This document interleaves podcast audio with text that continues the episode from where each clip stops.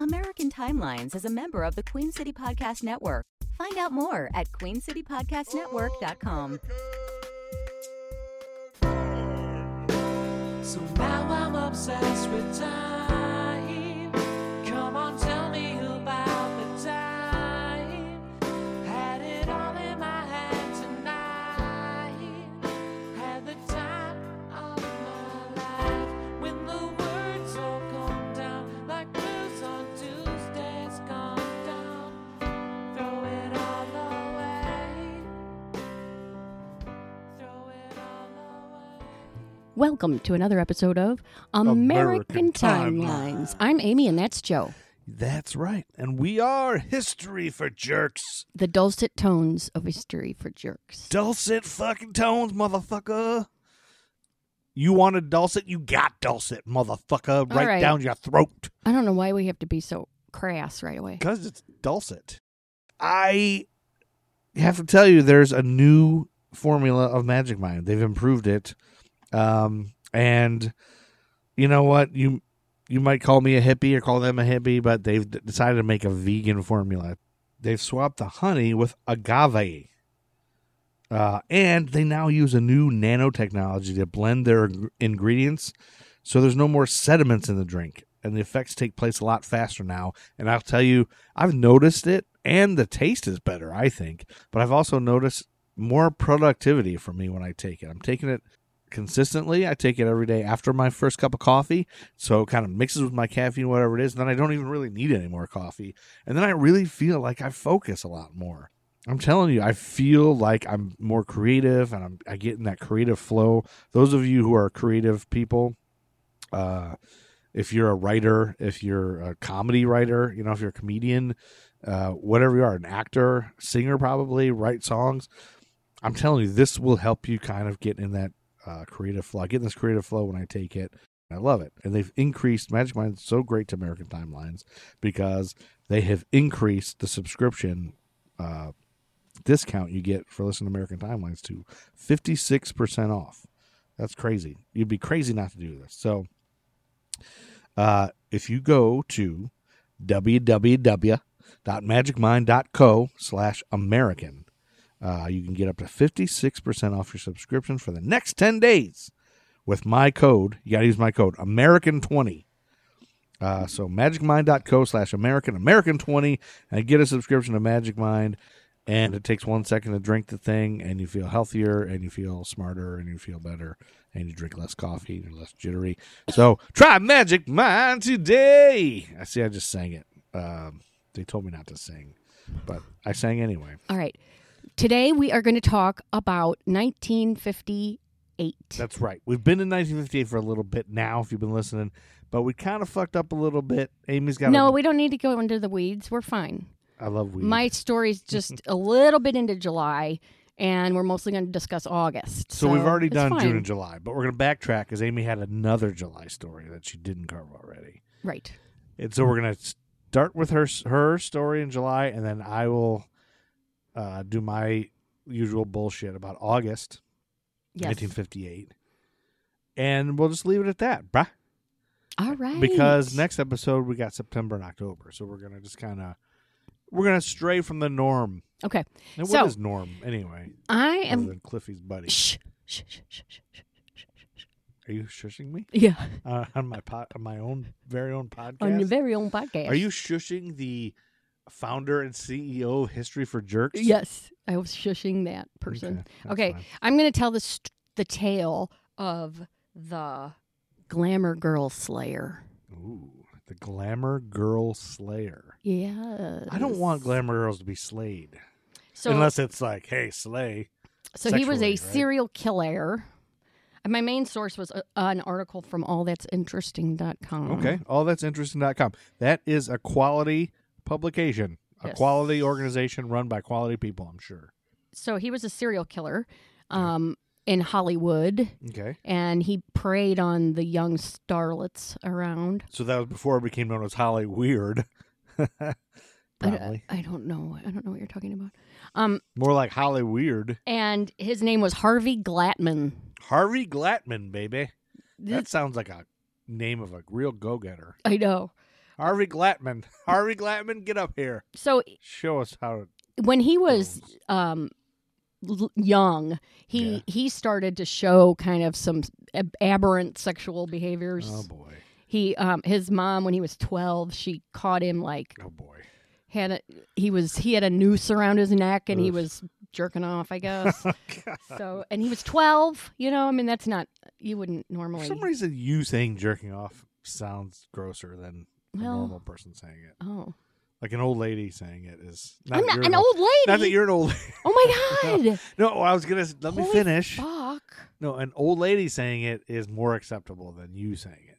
For some reason, you saying it i don't get it anyway as a younger lady.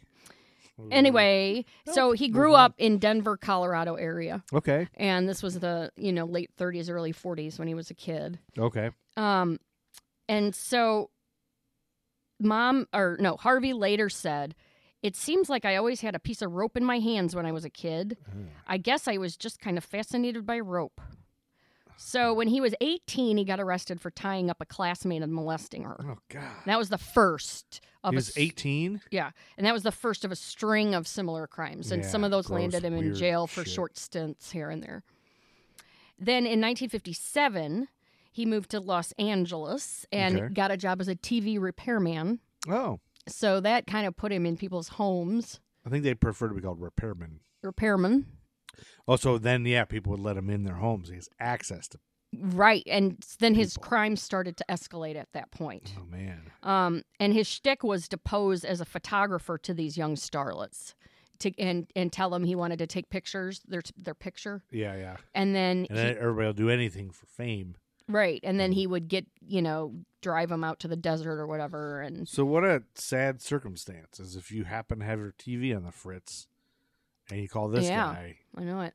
So his first victim was 19 year old model Judy Ann Dull.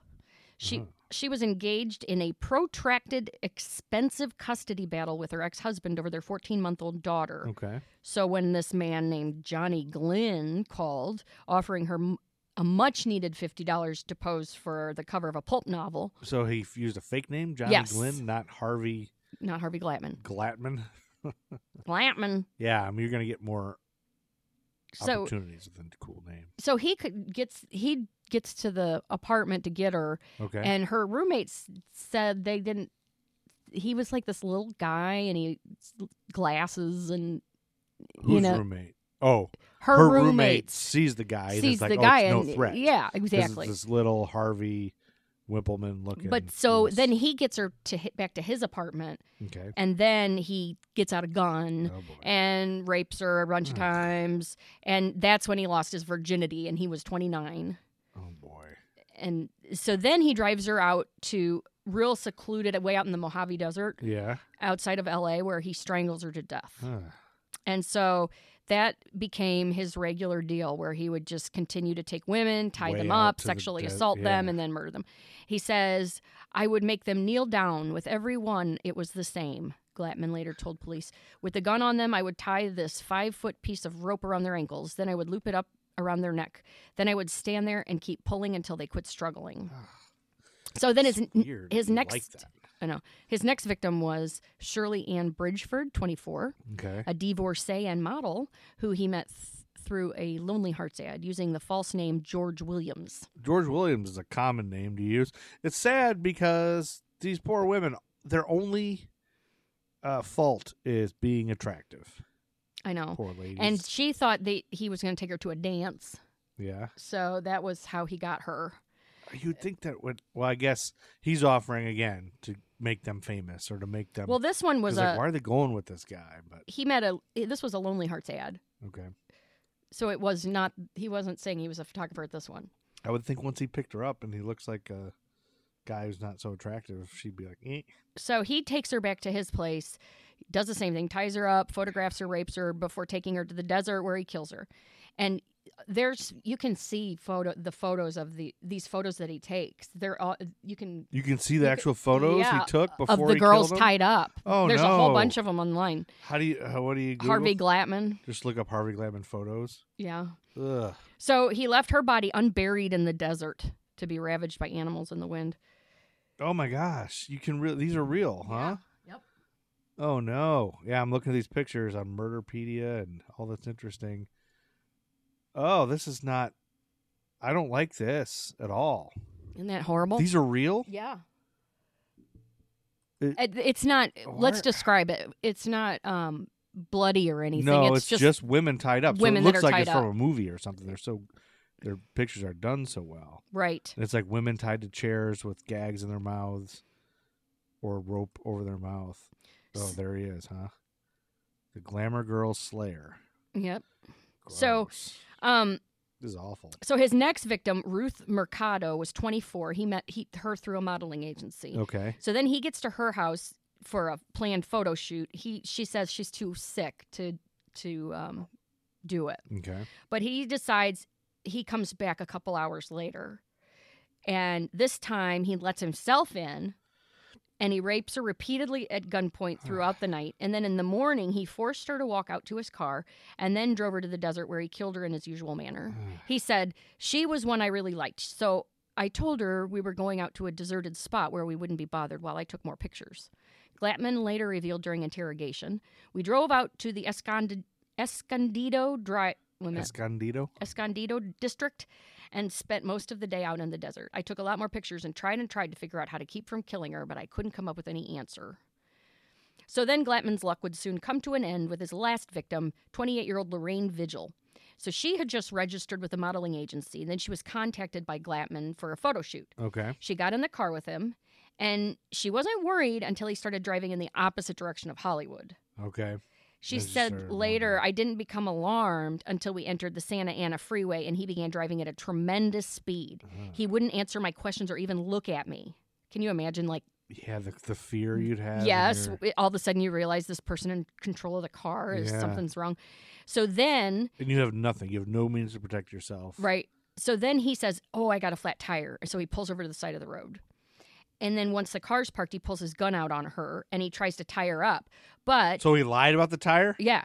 But she was were able to grab the gun by the muzzle and she tried to wrest it from him. Oh, really? He then tried to convince her that if she that if she let go, he wouldn't kill her, but she knew better. Yeah. No, So you as can't they- trust him at this point. As they fought over the gun, Glattman accidentally fired a bullet that passed through her skirt and grazed her thigh. Whoa. At that point, she bit Glattman's hand and Yes. Oh. was able to get a hold of the gun. Get him, girl. She pointed it at Glattman and held him there until the police, likely alerted by a passing motorist, arrived on the scene. nice. So the police arrested him for the assault, at which point he willingly admitted to his previous three murders. I hope she was holding that sideways. Like a, I doubt it. He Cool eventually led police to a toolbox that contained pictures of hundreds of women he had molested, Oh as my well as the three murder victims. He Whoa. then spoke openly about his crimes to law enforcement. Yeah. When put on trial for his crimes, he pled guilty and repeatedly requested that he be given the death penalty and even attempted to stop the automatic appeal given to all death penalty cases in California. But ultimately, he was killed in the gas chamber at San Quentin State Prison on September 18th, 1959, bringing his horrifying killing spree to an end. Wow. That is the Glamour Girl Slayer. It's so awful because when you start the story, I'm like in its little panic. Like, how are we gonna? s- How long is it gonna take for they catch this guy? He's gonna get caught. They they get caught eventually. Not always.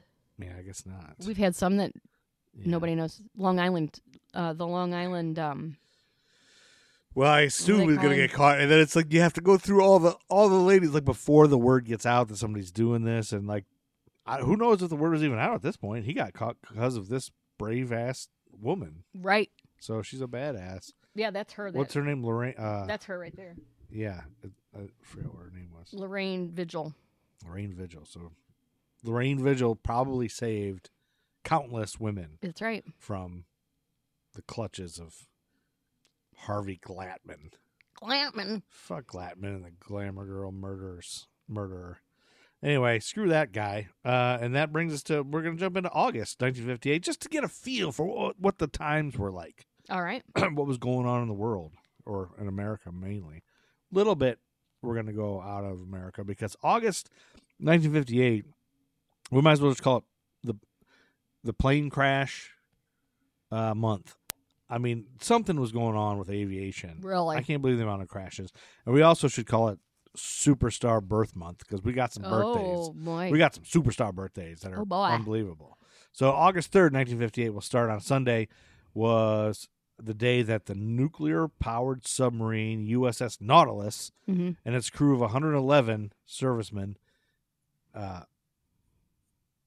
and five American civilian scientific observers became the first vessel to sail underneath the North Pole, Oh my God. whose ice cap is impenetrable by surface ships. So you have to go in a, in a submarine You go under Uh, it? under the, s- the North Pole. Yep. That's crazy to know. The accomplishment was announced. I guess I thought some of that was land. I don't, Underneath the ice, I thought some of that was land. I don't know anything. But if you can go under it, I guess the whole thing's just an iceberg? I guess the world, everything's an iceberg, right? No. Land. Earth Earth goes down to the core. I think you can. Right? uh, Are we idiots? We're act- we're gonna we're look so stupid right Uh, now. you can't go under like the like the big continents and giant stuff. continents, but I think the North Pole. I gotta look at a globe. I don't remember what it Oh My looks like God. up there. Anyway, We better stop now. yeah, I better shut up. Uh, You can, anyway. you can tell we've had uh, imbibed. Oh shit! you can tell we've been drinking all day. something. Okay, sorry. The accomplishment That was, my phone. announced five days later when the voyage of Nautilus was revealed by U.S. President Dwight D. Eisenhower at a ceremony presenting Commander William R. Anderson from Waynesboro, Tennessee, with the Legion of Merit at the White House. He happened to also go to Wayne County High School, home of the Wildcats. Uh, he was the commander on that ship. Alrighty. Ah, you like that? I looked up what high school he went to. You like that? No, Oh, you don't like I that. did not care for it. Well, that brings us to uh, Monday, August 4th, 1958. And it, on that date, the Billboard Hot 100, Billboard Magazine's weekly documentation of the most popular recorded songs in the United States, regardless of musical genre, was published for the first time. They finally did the Billboard Hot 100 Nice. with rankings based on the average of surveys of best selling and most played songs. Okay. And the first number one hit on the Hot 100 was you wanna Hound Dog. guess? Nope. Oh. It was a recording of the song "Poor Little Fool." You know who sang that? Uh, Written no. by Sharon Shealy, no, I don't know who sang that. Ricky Nelson, Okay. who was born in New Jersey and he went to Hollywood High School, home of the Sheiks. Stop Notable with alumni it. No. include Meredith Baxter Stop Burney. it. Stop. He moved to L.A. later and went to Hollywood High School. So yeah, uh, yeah. So the last, uh, yeah. So that that was the first ever one. How about that? Now that exists. Yep. We talked a lot about that in the '80s episode uh, episodes. Right. And then on that same date, the last television program of the Dumont Television Network in the U.S. was aired before Dumont Television Network went away. So it was like NBC, CBS, and Dumont, Okay. and that was uh, the last program was boxing Okay. uh, telecast from St. Nicholas Arena on five stations in the U.S. Uh, and Dumont had already given up most of his programming two years earlier, but was Mhm. still under contract to broadcast boxing only. And the last fight pitted lightweight Lenny Matthews against Steve Ward. They went to different high school. I'm just kidding. I didn't look up. Oh my God. I couldn't find their high school. I couldn't I'll find anything Oh, kill about those two myself. Boxers, so I'm gonna snap my own neck. no, you love high school No. mascots. Uh, but also that same day on August 4th, a U.S. district judge in Richmond, Virginia issued an order allowing the public school system of Prince Edward County, Virginia, seven years to accomplish racial desegregation, Jeez. with black and white students being educated in separate schools until the beginning of 1965 66 school year. Uh, Judge Sterling Hutchison justified the seven year delay based on language of the 1954 U.S. Supreme Court decision, Brown v. Board of Education, because it said desegregation should be accomplished with all deliberate speed, Yeah. even if done 11 years after the decision. He was using that as his justification, which is That is- Stupid. yeah, that's very stupid. and then on Friday, August 8th, at 8 o'clock a.m. local time, New York City began a crackdown. A crackdown on jaywalking. Oh God. The oft violated law against walking a street at point other than a posted crosswalk after a two month warning period, including a 30 day interval of stopping and warning violators at beginning August 8th. You'll be subject to a fine of $2, equivalent to $20 60 years later. Wow. On the first day of the enforcement, 479 summonses were issued, with more than half in Manhattan, uh, 93 in Brooklyn, 98 in Queens, 31 in the Bronx, and two in Richmond Heights. But Richmond Heights only had one don't walk signal, so can't oh, blame so those guys. yeah, that's true. And now here come the plane crashes. Saturday, August 9th, 1958, the crash of Central African Airways Flight 890 killed 36 of the 54 people on board. The Viscount 745D turboprop was on the fifth leg of a multi stop flight from Salisbury to South Rhodesia, uh, now Zimbabwe, to London's Heathrow Airport and was approaching Benghazi in Libya when it crashed into a hillside when attempting to land. Ooh, It's probably Hillary's fault. yeah, or Hunter Biden's laptop. Yeah. And then Monday, August 11th, I said ben- because it was Benghazi is what I said. Anyway, Monday, August 11th, 1958, five people were killed and more than 20 injured in a head-on collision of two Erie railroad trains in front of a closed depot at Sterlington, New York after a signal operator failed to direct a westbound train to stop for an eastbound commuter train. When the operator realized his error, he tried to radio both trains to stop, but neither one received the signal and the two collided at 6:47 in the morning. Yikes!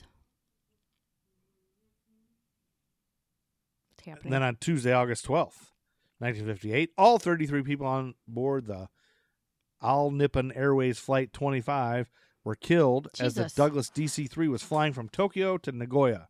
The right engine of the twin engine airplane failed an hour into the flight. The airline plunged into the Pacific Ocean 17 miles from the island of Toshima. All right, that same day, uh, White Wilderness. Have you ever heard of that Disney movie, White Wilderness? no. It's like a nature documentary type of movie. It contains a scene Mhm. that supposedly depicts a mass lemming migration and ends with the lemmings leaping into the Arctic Ocean. And the narrator basically states that lemmings are committing suicide, uh, like a mass Oh suicide. my god. Uh, but rather, they're in the course of migrating, and that kind of happens that way sometimes. Uh, when they when they come across a body of water, they're tempted to cross it, uh, and if the body of water the lemmings encounter is too wide, they can suffer exhaustion and drown as a result. Right, so it shows that, and I kind of watched a little bit. But in 1982, the CBC television news magazine program, The Fifth Estate, broadcast a documentary about animal cruelty in Hollywood called Cruel Camera, focusing on this film, White Wilderness, that came out in 1958, as well as the television program Wild Kingdom. Bob McCown, the host of the CBC program, who also played football at Yale, discovered that the lemming scene was filmed at the Bow River near downtown Calgary and not in the Arctic Ocean as implied by the film. McCown, who also played professional football for the Ottawa Rough Riders and had a cool Fu Manchu then, interviewed a lemming expert, and this lemming expert claimed that the particular species of lemming shown in the film is not known to migrate, much less commit mass suicide. In fact, the lemmings were transported to the location, jostled on turntables, and thrown off of a cliff.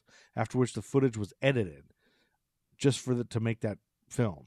Additionally, he revealed that footage of a polar bear cub falling down an Arctic ice slope was really filmed in a Calgary film studio.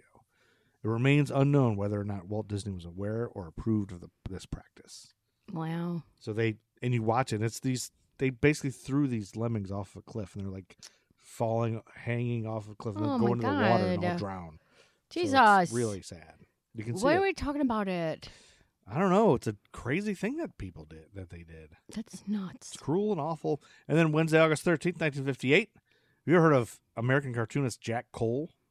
No. Well, he was 43 years old, and he was a comic book artist who had created the character Plastic Man for Quality Comics in 1941. You've seen Plastic Yes. Man, right? Yes. Um, and l- he later worked for Playboy magazine, but on this date, he shot himself to death oh my god. less than three months after he had created a new comic Wait a strip, minute. Betsy and Me, for the Chicago Tribune. Wait a minute. Yeah, You said later he worked for Playboy magazine, but right now he killed himself. Well, in 1941, he created Plastic Man, and then he later worked for Playboy magazine. But on this date, he killed himself. Oh, I thought you meant he killed himself and then later he worked for Playboy magazine. No, he created Plastic Man, and then later worked for Playboy magazine, and then in 1958, he shot himself. Got when, it. when he was 17, I'm trying to figure out the cause here. I kind of look, dug into him a little bit. When he was 17, he's from Pennsylvania. He bicycled solo cross country from Los Angeles to Los Angeles, California, and back from Pennsylvania. I think wow. bicycled. Wow. You can't do that, right? It's without nuts. chafing. Like I can't ride they're chafing around the block without my taint. We don't being need sore. to. We My are taint's on all fire on a aware of your bicycle. chafing. How do we you ride a don't need bicycle without to your taint discuss being it. just on fire. My taint's on fire just thinking about it. All right. Anyway, on August 13th, 1958, he got in a Chevy station wagon, purchased a rifle, and fatally shot himself in the head. On the day he died, he mailed a suicide note explaining the reasons for his suicide to his wife, Dorothy. The coroner deemed that the letter was too personal and did not enter it as evidence at the ensuing inquest. The only explanation his wife gave was, quote, we had an argument before, unquote. She sub- subsequently remarried and disappeared from public view. Cole also wrote a suicide note to his editor and father figure, Hugh Hefner, which was printed in Art Spiegelman's biography of Cole, Jack Cole and Plastic Man. Forms stretched to their limits is the full title. The note reads Dear Hef, when you read this, I shall be dead. I cannot go on living with myself and hurting those dear to me. What I do has nothing to do with you. Jeez, what was his deal? I don't know. They said that Cole owed Hefner money, but his estate covered the debt. Uh, Cole did not participate in the whole Playboy lifestyle, uh, though the evening before his suicide, he did drink a s- substantial amount at a Playboy office party. Hmm. It still remains, to this day, it remains one of the greatest mysteries in all of American cartooning. That's uh, weird to say. And then Thursday, August 14th, 1958. ready for some more plane crashes? All right, bring him. Bring him on. All 99 people aboard KLM Flight 607E E were killed when the Super Constellation jet airliner, airliner crashed into Atlantic Ocean. After taking off from Shannon Airport in Ireland, it traveled to Gander, Newfoundland, in Canada, as part of a multi-stop flight from Amsterdam to New York City. The loss of life was the highest up to that time in a commercial aviation disaster. And the very next day, on Friday, August 15th, all 64 passengers and crew on Aeroflot Aeroflot Fight Flight 4 and the Russian SFSR were killed when the Tupolev Tu-104 jet airliner crashed half an hour after taking off from Khabarovsk towards Irkutsk. Man, you're really gambling with with your life when you're I guess Taking a Irkutsk, flight. Irkutsk. Yeah, a- as a stop on flight to Moscow. At 3:18 in the afternoon, the pilot indicated that the jet was in stress. A few minutes later, the aircraft crashed into a dense forest 134 miles from its destination. Uh, and that same day, on April 15th, the crash of Northeast Airlines Flight 258 in the Jesus. U.S. killed 25 of the 34 people on board after the Convair 240 twin engine piston powered airliner was cleared for the approach to Nantucket, Massachusetts. At 11:34 at night, the flight which had departed from LaGuardia Airport in New York impacted the ground 1700 feet from the runway, 20 f- uh, 1700 feet from runway 24 while attempting its landing in a dense fog. The nine survivors had had all been passengers. So none of the crew or the pilots survived. Can you imagine surviving a crash? No. All these dead people next to you? and all That's the that? least of your problems. That's the least of your problems. You think you have nightmares after that? yeah. Pretty sure ab- Yeah. about so that. that's in two day, three crashes in two days. Uh, August sixteenth was a Saturday in 1958, and remember briefly we talked about the TV show Dotto. Uh, don't recall that. It was, it was like uh, connect the dots, I think, or something. Oh yes. It I was do so remember popular that. in the U.S. at one time that it was shown on both CBS and NBC networks. Oh my god. But on this date, it was canceled abruptly by its sponsor, the Colgate Palmolive Company, in the wake of accusations by a former contestant that the show's producers had supplied answers in advance to players. Oh scandal. Scandalous. So people who try to tune into that uh, on CBS at 11:30 on Monday morning found out that Top Dollar, which had run on Saturday evenings, was the abrupt replacement for Dotto, and nobody gave a shit about Top Dollar. God. It's like watching paint dry these game shows, I bet. Yeah, I bet they were terrible. Ugh. Ugh. Everybody's wearing a Oh. Like suit. that early TV. Yeah. Well, that same day that Dotto was abruptly canceled was the same day that we have a superstar born. Hit it, Matt Truman, for a very special theme song of Amy Hates Birthdays. What? But Amy, you're going to love this one. Amy hates birthdays. Amy hates birthdays. Uh, American pop music superstar who ranks as the best selling female recording artist of all time, as well as being an award winning film actress, was born in Bay City, Michigan. Do you know who it is? Yes, I did. Who? Madonna, Madonna, Madonna. You know what her middle name is? and her real last name is Ciccone is her last Ciccone name. is yeah right. Yeah, but I don't. Louisa or something. Louise. Oh my God, I'm Yeah. impressed. Well, Madonna had the same name as her mother. I don't know if you knew that. So family members called her Little Nani. Mm. Her mother died of breast cancer on December 1st, 1963, when she was just five. She later uh, adopted Veronica as her confirmation name when getting confirmed. Ma- Madonna was raised in the Detroit suburbs of Pontiac and Avon Township, now Rochester Hills, alongside her two older brothers, Anthony and Martin, and three younger siblings, Paula, Christopher, and Melanie.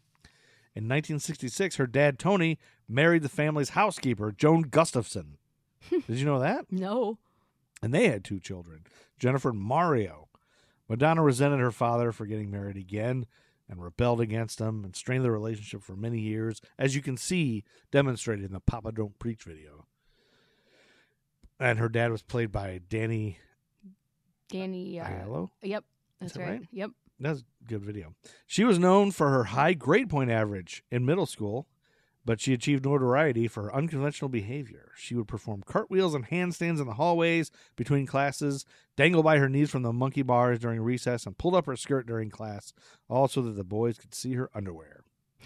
she later admitted to seeing herself That in tracks. her youth. yeah, yeah, yeah, that tracks. yeah. She saw herself as a lonely girl who was searching for something. She said, I wasn't rebellious in a certain way. I cared about being good at something. I didn't shave my underarms and I didn't wear makeup like normal girls do, but I studied and I got good grades. I wanted to be somebody. Yep. Madonna's father uh, put her in classical piano lessons, but she later convinced him to allow her to take ballet. And Christopher Flynn, her ballet teacher, persuaded her to pursue a career in dance. She later attended Rochester Adams High School, home of the Highlanders, and became a straight A student as well as a member of its cheerleading squad. Madonna was a cheerleader. After graduating in January 1976, she received a dance scholarship to the University of Michigan, Go Blue, Jim Harbaugh, and studied over the summer at the American Dance Festival in Durham, North Carolina, Mm. North Kakalaka, not far from where we're at. So there you go. That's a, just some early days of Madonna, one of the greatest performers of all time. But what's even cooler is I don't think a lot of people know this. Mhm. Madonna and another fucking superstar, arguably a better superstar. I think I like this this next one better. Were born on the same day. Two badass women. Really? Yes, ba- one of the baddest ass, ass actresses Janet Ja- in the world. Oh, it's an actress. She's an actress. She's a badass in everything. she played Tina Turner. Uh, she played Black Angela Panther's Bassett. mom. Yeah, Angela Bassett Yeah. was born in New York City uh, on this same date. She went to live with her aunt in Winston Salem when she was little, because it was too. I, I forgot why. Uh, but she ended up in Florida. Went to high school in Gulfport, Florida. She went to the same high school as Ricky the Dragon Steamboat All right. at Boca Ciega High School, home of the Pirates. She was a cheerleader there too. So Angela Bassett was a cheerleader. Madonna was a cheerleader at the same time. Not at the same school. Not at the same school. No. But at the same time because they were born the same year. Right. But Angela Bassett was also a member of the debate team, student government, drama club, and choir. And during high school, Bassett became the first African American from Boca Ciega to be admitted to the National Honor Society. Badass. Yeah. She also studied at Yale University and graduated with a Bachelor of Arts in African American Studies in 1980. She then studied acting at the Yale School of Drama and obtained a Master of Fine Arts in 1983, despite opposition from her paternal aunt, who warned her to not waste her Yale education on theater. But at Yale, she met future husband Courtney B. Vance. I don't know that I knew she married Courtney B. Vance. I don't did think you? I know who that is. Oh man, I'm gonna yell at you now. but you know who else she went to school with at Yale? Who? Charles Dutton. Oh, R- You rock like Charles Dutton. I tell people to this day, and they they don't Now- know what you're talking now I about. work with a lot of people. They have to Google who that is because Right. rock. Right. that show rock is old now. Mm-hmm. Um, I said it to a lady I work with the other day, and she said, "In my defense, I was born the year that came out, and I suddenly like Mm-hmm. Felt bad. re- I felt old." Yeah. because I realized she was born. I would feel like I was 40 when I was watching Rock. Anyway, Tuesday, August 19th, 1958. We're getting through August here. Yes. This was the Cat's Drugstore sit in on this day in Oklahoma City. Uh, in Oklahoma, U.S. businesses were allowed by law to refuse service to African Americans still. And Clara Looper, super badass uh, African American high school teacher in Oklahoma City, was also a civil rights activist and the advisor for the Youth Council of the Oklahoma City NAACP. She had taken a trip with her students earlier to New York City to put on the play Brother President, where they witnessed black people living in a desegregated environment. They experienced integrated restaurants and other freedoms that black people in Oklahoma City had not been accustomed to. Yeah.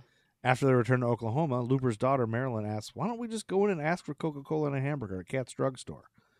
And that prompted Looper to stage a sit in with 13 of her black students. One of those black, black students happened to be Kanye West's mom. Really? Yeah, small world. Donda West Huh. was one of the students. Before the event, Looper gathered the students to teach them about principles of civil disobedience, civil disobedience, not civil o disobedience, like I just said, hmm and to train them on how to react to opposition. After their prep, the first day of the sit in began on August 19th, 1958, when Clara Looper and the children sat down at the counter of the Cat's drugstore and ordered 13 Cokes. They were refused service, but they stayed at the counter for hours. All while white people kicked them and punched them and spat at them and poured things on them. Yeah. White assholes. Mhm. They returned for two more days. On the third day of their protest, the one same of the, ones that don't want to, us to teach the real it's history. the same people that are upset that want, that are Yep. upset about CRT. It's those Mhm. same people Yep. are still around complaining about bullshit, wanting to kill drag queens. That's right. It's the same people, wrong side of history, motherfuckers. I want to say anyway. Uh, on the third day of the protest, one of the employees served them food, ending segregation in that restaurant. Uh, and when that restaurant finally relented, it prompted a series of sit-ins at other restaurants in the state's capital.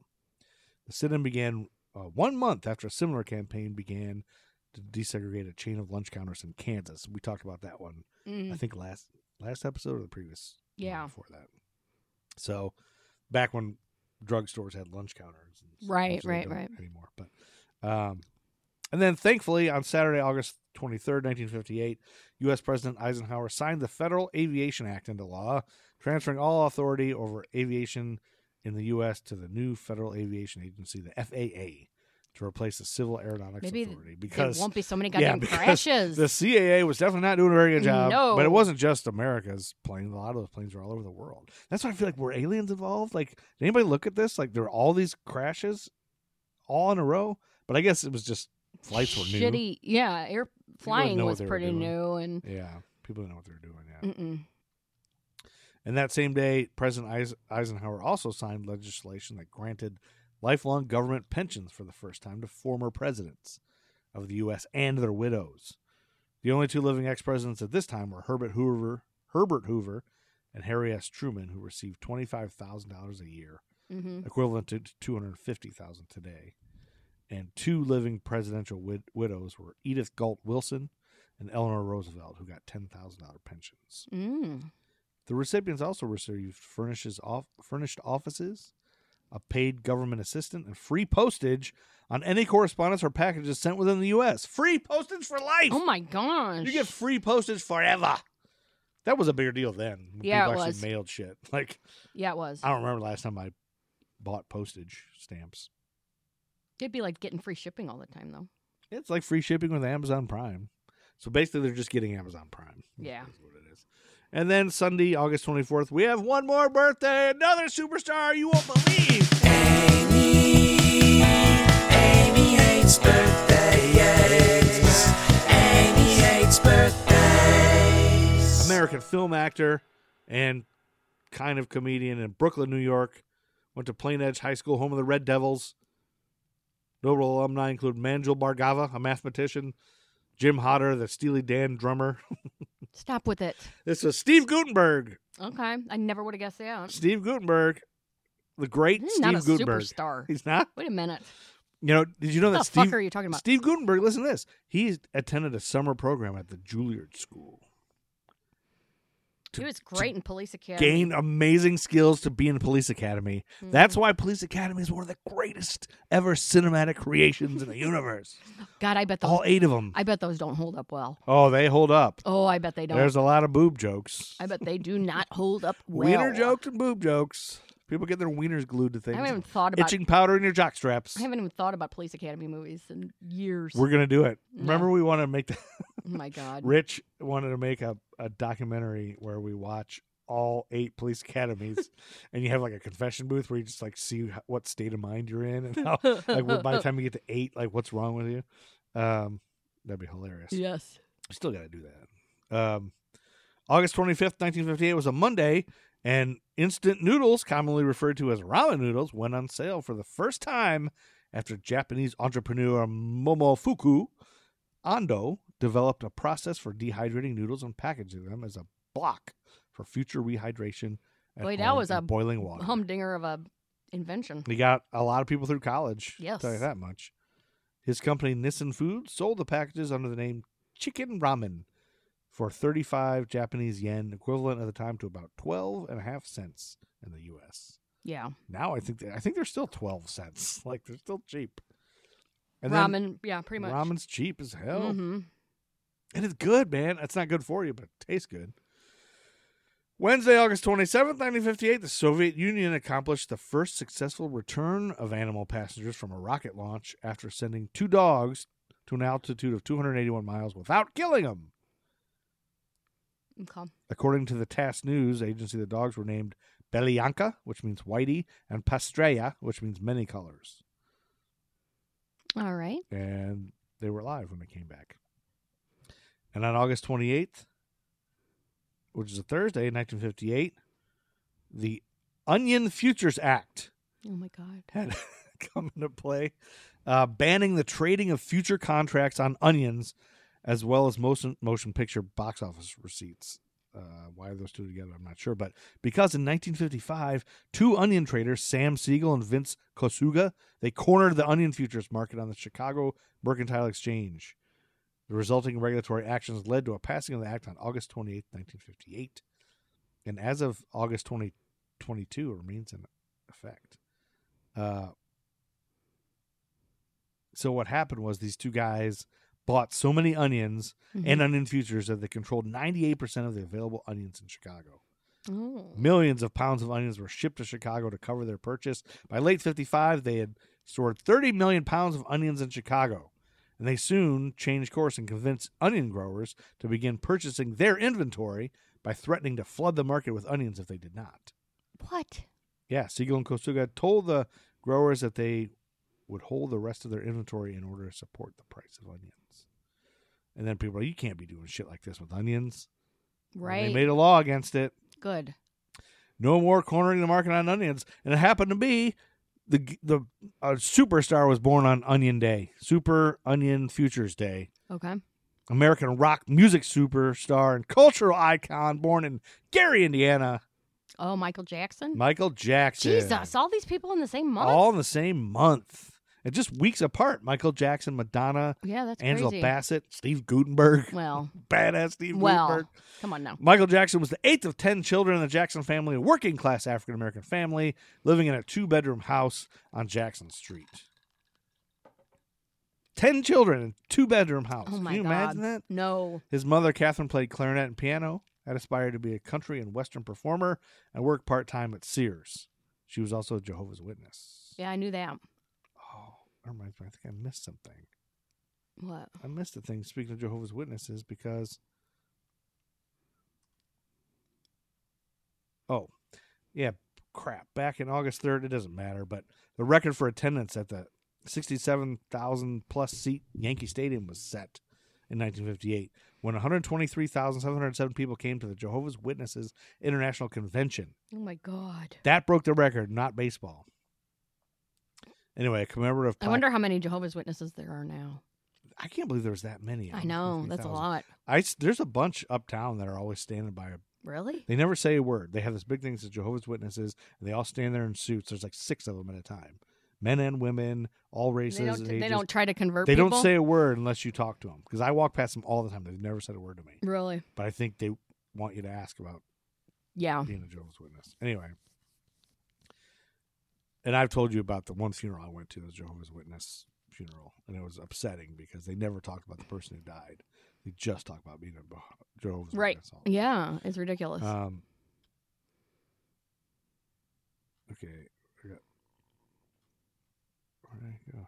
it's kind of a cult. Jehovah's Witness. I don't know. I don't know anything about it except that they Don't I know there's- celebrate Halloween. I We know don't there's a celebrate birthdays. ginormous sex assault, sex abuse scandal. with Is there? Jehovah's Witnesses? Yep, Oh boy, I didn't know that. and the Amish. Oh, how much I could. Well, I don't know. What else is there to do in the hours? They just need distraction, don't you think? Anyway, Michael Jackson's mother was a Jehovah's Witness, and his father, Joseph Walter Joe Jackson, was a former boxer and a crane operator at U.S. Steel and played guitar with a local rhythm and blues band, the Falcons. Uh, Michael grew up with three sisters, Rebby, Latoya, and Janet, and five brothers, Jackie, Tito, You Jermaine, never hear about Rebbe. Marlon, and Randy. You don't hear about Rebby, but Tim Anderson talks about Rebby a lot. Oh, he does. Yeah. Gay guys love Rebby Jackson. A sixth a sixth brother, Marlon's twin Brandon, died shortly after birth. I never knew Marlon had a twin, did you? No, Uh, I think Tito's my favorite. your favorite Jackson? I don't know. Maybe. Jermaine. In 1964, Michael and Marlon joined the Jackson Brothers, a band formed by their father, which included Jackie, Tito, and Jermaine as backup musicians playing congas and tambourine. Michael said his father told him he had a fat nose and physically and emotionally abused him during rehearsals. He recalled that Joe often sat in a chair with a belt in his hand as he and his siblings rehearsed, ready to punish any mistakes. Joe acknowledged that he regularly whipped Michael, and Catherine said that although whipping came to be considered abuse, it was com- it was a common way to discipline children back then. Jackie, Tito, Jermaine, and Marlon all denied their father was abusive and said that the whippings, which had a deeper impact on Michael because he was younger, kept them disciplined and out of trouble. Michael Mm. Michael said during his youth he was lonely and isolated. I think there's better ways to teach kids than just threatening Than abuse, beating the shit out them. of hitting them, violence. I'm not advocating abuse at all, but if I lived in a two bedroom house with ten children, Yeah, no shit. I don't I don't know that I I could think not- I'd kill myself. just they just they they have to be bad to figure out who they are. I mean, they're bad at times. yeah, that's right. And I had trouble with two. Getting with 10 along. of Can 'em, you Imagine ten of them not getting along. and Chances are fighting? somebody's always being bad. Yeah, they're always bad. yeah We barely got through two. that's right. I didn't ever hit a, any of them with a belt, but No. they were afraid that I would. And I think. Anyway, August 30th, 1958 was a Saturday. And this is the last thing I have, and it's not in America, but I'm just keeping this in there because I didn't realize racism was so rampant in England. oh, Because three days of race riots began between white and black Britons in Notting Hill, London. Uh, Majbrit Morrison, a white author from Sweden, was attacked by a group of white Britons who called themselves the Teddy Boys and who had learned the night before that she was married to a black man from Jamaica, Raymond Morrison. London police arrested her for obstruction of justice after she refused to leave the scene. When night fell, a mob of more than 300 white people began attacking the homes of black residents from the West Indies. Jesus. Soon the number of people involved grew to 2,000. The disturbances continued every night until September 5th, and 140 people were arrested. Nine young white men will later be convicted of crimes of violence and sentenced to five years in prison. At least they were sentenced. Yeah, I, I, think mean, that's, that's, the not much, difference but at least between America. But yeah, Mhm. I didn't realize that. I mean, of course, racism exists everywhere, but I always think of really right, black and white racism as American. black racism. Well, we from really white cornered the people's market on it. America. Yeah, America's got the most. I'm sure, Yeah. but anyway, but we're gonna leave it at that. We're gonna jump into September and the next episode Yep. of American Timelines by History for Jerks. And uh, if you're a, a jerk and you listen to this, thank you for listening. If you're not a jerk, then hey, good for you. I can't believe you're listening. There's no way. Thank you for listening, jerks. Yes, it's time to get out of here, Chuck Berry. Oh, it is time to get out of here. And you guys can move on to your next podcast, which is probably How to jerk off with a flashlight? I don't think that's a podcast. Oh, Pipe. it probably is. Don't try hard, man, 'cause you're dead. She take that laser beam and cut like that. Driving through your life like a fury.